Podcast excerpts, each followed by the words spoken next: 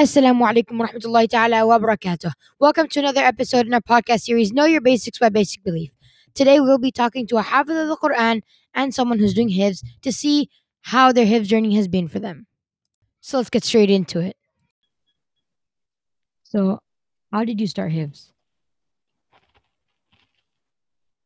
Well, um, I started Hifz when I was nine years old, uh, and I started when um, the madrasa it came to my city.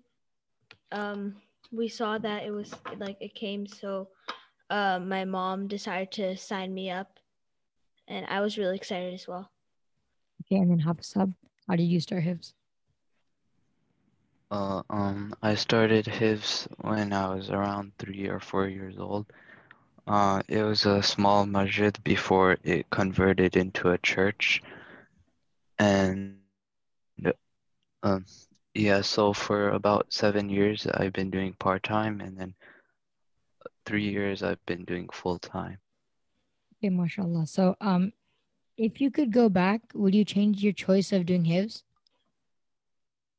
Well, if you would have asked me that like a year ago when I first started Hifz, I would have said a definitely yes.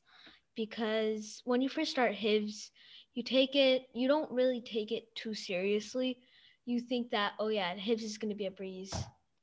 But it's actually like difficult. You need to put your effort into Hifz uh, and you need to work good. And especially Hifz and homeschool compared to just school.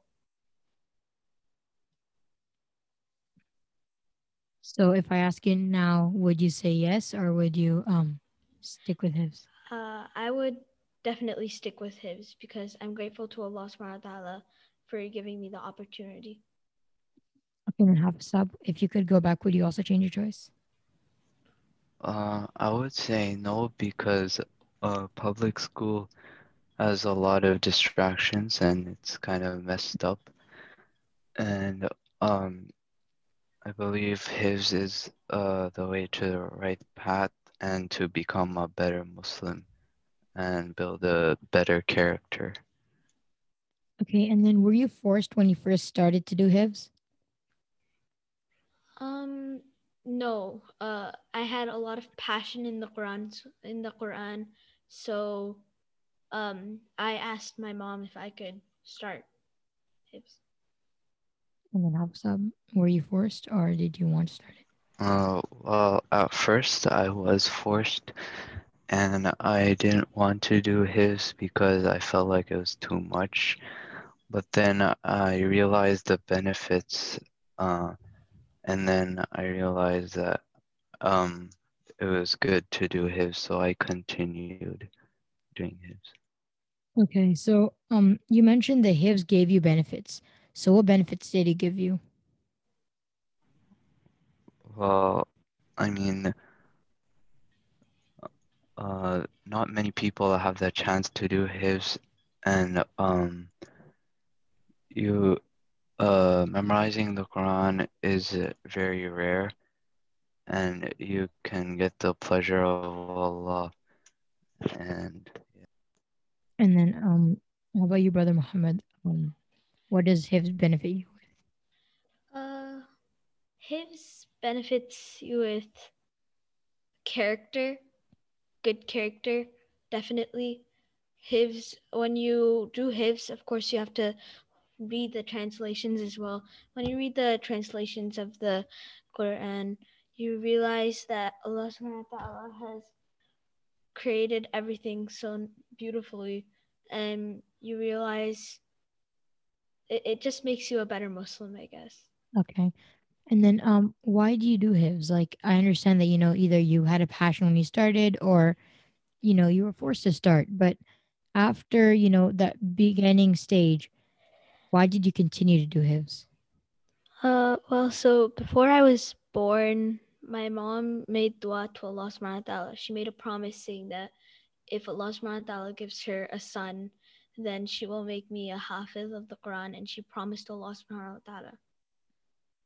Okay, so you're basically keeping up your parents' um, you know, promise and helping them with that. Yeah, Um, how and about also I Haf- want Allah subhanahu wa ta'ala to love me. And then Hafsa, what about you? Um, I do Hifz to in the pleasure of Allah and to get closer to Allah and to become a better Muslim and uh, follow the right path and yeah. Okay. And then um, can you guys give me an example of a time when something funny happened in your hifz? Um, one one funny time that happened uh, was when so regularly my mom she gives me seven almonds inside like a ziploc for me to take for lunch in the madrasa.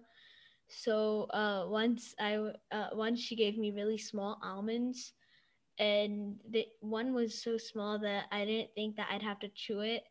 So I just swallowed it, and then I started to choke, and then everybody started to laugh, and nobody really helped me, and everybody would just scream like, "Oh, Muhammad scream! Muhammad's like choking on an almond." And how about you, Hafsa? Um, well, uh, in break time, when uh, once we were bored, so we decided to play tag and hide and seek. So, uh, I found out that some people were hiding in the women's prayer hall in the women's bathroom.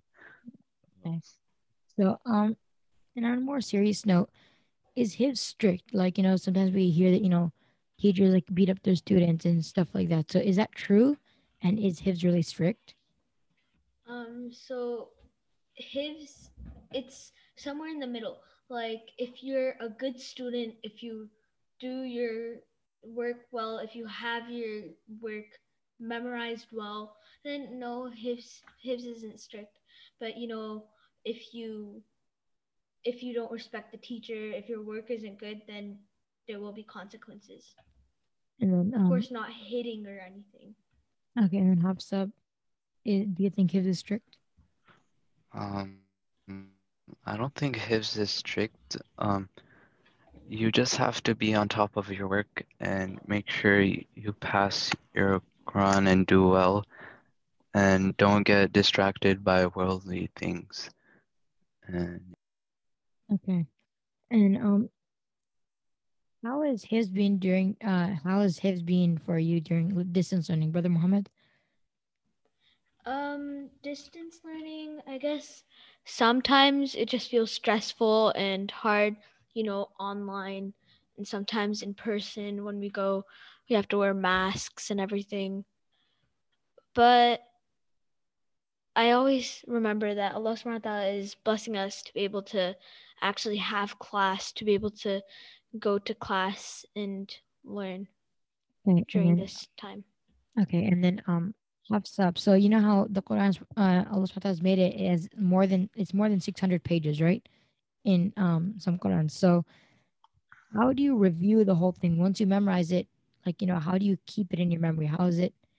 Like you know, how is it possible for you to keep all of that in your memory? well, I mean, in my opinion, it's pretty easy. Uh, you just have to do maybe minimum of only two juz and uh, every day and make sure you do not skip a day without doing any juz. And Fajr is the best time to practice. So, yeah. So um, basically, hifz is like a lifetime commitment, right? Yeah. Okay, and then finally, what advice would you give to someone who is who wants to start hifz or is thinking about starting hifz? Um, well, I guess make sure that you don't treat the Quran as a joke when you first start the Quran. Always remember that the Quran it is uh it's the word of Allah subhanahu wa ta'ala and you need to make sure that you respect it and treat it well. Okay, and then Hafsa, what advice would you give to someone who is thinking about starting hifz or like, you know, they're not sure whether they want to start it or not? Well, I think that Hifz is the right path and you can become a better Muslim and closer to Allah. And that uh, you should respect other people and you'll build a better character and listen to your teachers all the time. Okay, and also, um, if someone's thinking about starting hifz, but one of their excuses or like you know they think that the reason why they shouldn't start is because they're too old or they're too young, is that an excuse or? Um, I would say definitely not. No matter what age you are, you can memorize the, the Quran. Um, just make sure to do a lot of dua and make sure um, to ask Allah subhanahu wa ta'ala to help you out with Hifz. Doesn't matter about age or anything. And then Hafsab, you think that someone can memorize the Quran at any age? Yeah, I think you can memorize the Quran at any age. Well, I started Hifz when I was three, and I've witnessed other people who finished the Quran at the age of five or even at old age, like 70 years old. So just make dua, and inshallah, it'll be possible. Jazakumullah khair for listening to our podcast episode. A huge shout out to all of our listeners in Germany, Bangladesh, and the United States. We really appreciate your support. Jazakumullah khair for listening. Wassalamu alaikum wa rahmatullahi ta'ala wa barakatuh.